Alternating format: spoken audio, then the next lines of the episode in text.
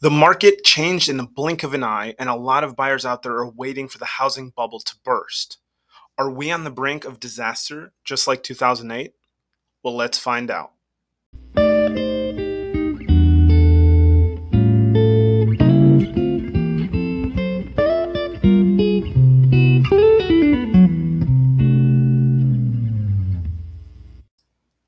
Hey, San Antonio, I'm Robert Ott with Three Piece Real Estate, licensed at REMAX North San Antonio. And on today's Bear With Me podcast, we are answering the very common idea that the real estate housing market in San Antonio is in a bubble and we're about to burst. Famous businessman uh, Patrick Bet David from Valuetainment, he talks about how inflation is going to cause this unemployment to skyrocket and the housing market is going to crash. Look, I highly respect Patrick. I, in fact, I watch most of his videos. He's a very well known business guy that is doing very well on YouTube and knows a lot of things, and he makes a lot of money. No doubt about that. But he is not an expert in everything. He knows a lot about a lot, but he's not an expert in real estate. And this is where having an agent that watches the market, that talks with the experts in the real estate industry and understands the patterns of real estate is super important. All right, spoiler alert we aren't in a housing bubble. This isn't 2008. We aren't repeating anything like before. So here's the truth a bubble happens when the market price of residential real estate sharply rises. And yes, that's actually happening. A bubble happens when demand decreases and the supply continues to increase. Our city here in San Antonio has grown at a rapid rate and we didn't build for it. Therefore, as more people move here and purchase homes, we simply just don't have the supply. Which does not put us in a housing bubble. What it does is it simply it's just a lack of supply. Homes will continue to rise in price due to high demand, which is setting the new normal for home prices in San Antonio. But that has all changed. San Antonio has entered a buyer's market.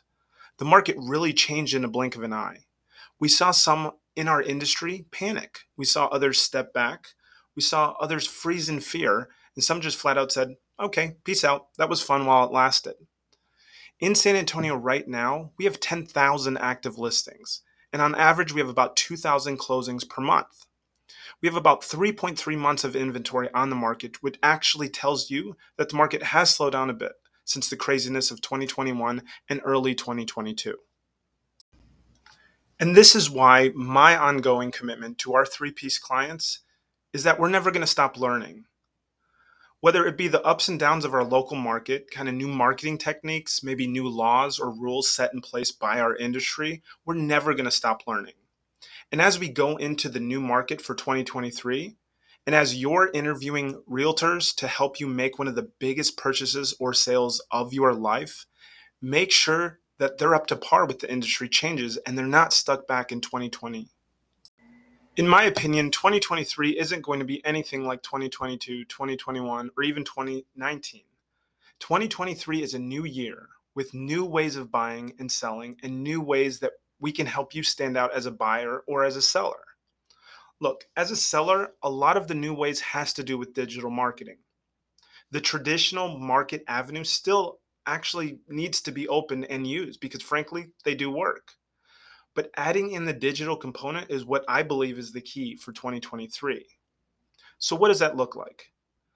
I read an article the other day that 91% of real estate agents currently are on some form of social media. So, what does that mean? Does that mean that having your agent post one post on Instagram will sell your house? No, of course not. Your agent needs to have that digital experience because the key to digital marketing is to know the audience, know the ideal client, kind of know who you're selling to, and to tailor your message to them. Digital marketing is, yes, knowing how social media and the internet works and what doesn't work what is the best lighting, the best audio, the best visuals? Yes, that's all important. But I would say, in my opinion, the thing that's that is needed the most is being a good storyteller. Look, everyone loves a good story. Stories are magic. They create other worlds, kind of like emotions and ideas, and make that everyday thing seem incredible. They kind of make us laugh and cry, jump with fright, and then they comfort us with usually like a happy ending at the end of a movie. But when you're selling a house or you are a buyer, maybe looking for a new home, what story do you want to tell? What story would a potential buyer want to hear? How do you want to feel when you purchase the new home? Yes, the three bedroom, two bath with large windows and an open concept is what everyone wants. And yes, you can find that usually on the MLS description of the property, or if you go on Zillow, you can read about it. But what is the story about the home?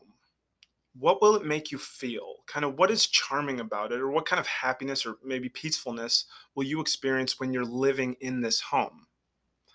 So, two weeks ago, I was doing an open house for one of the agents here in our office, and I got to meet a woman who's now one of my clients she told me that her needs of kind of what she was looking for in a home some of the common things like a uh, more space you know she wanted a four bedroom um, a large kitchen all that kind of stuff but as we talked as we got deeper into conversation about her life and her situation i got to really hear her story and the story she was looking to build what was more important to her than anything else in this world she was restarting her new story in San Antonio with her three kids. She painted a beautiful painting of what she wanted to feel and experience with her kids. And this is the key find out what their story is. Right? What neighborhood did she want to be in? How did she want to feel? Did she want to feel safe with her kids? Of course, her concern was um, schools. Like, what good schools do we have in San Antonio?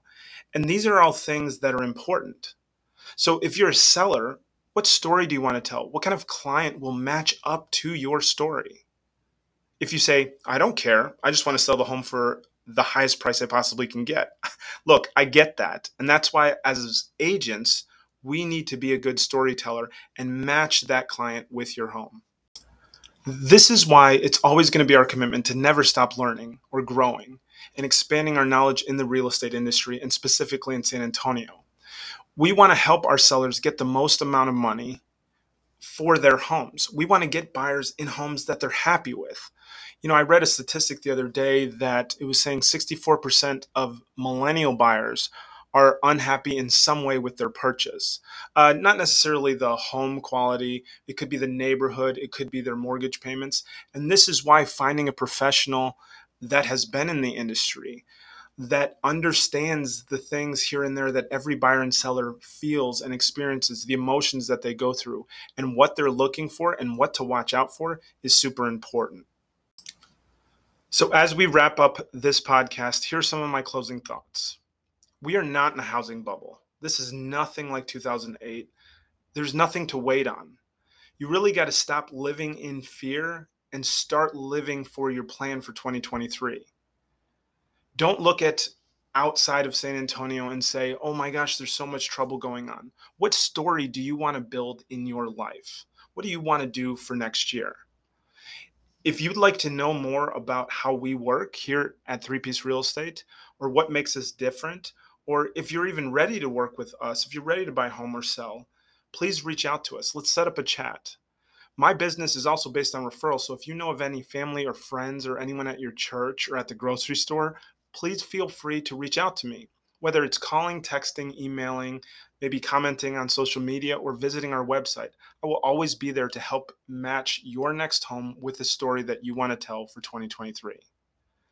So, thank you for listening to this podcast. I hope you have a wonderful holiday season and uh, take care. See you in 2023.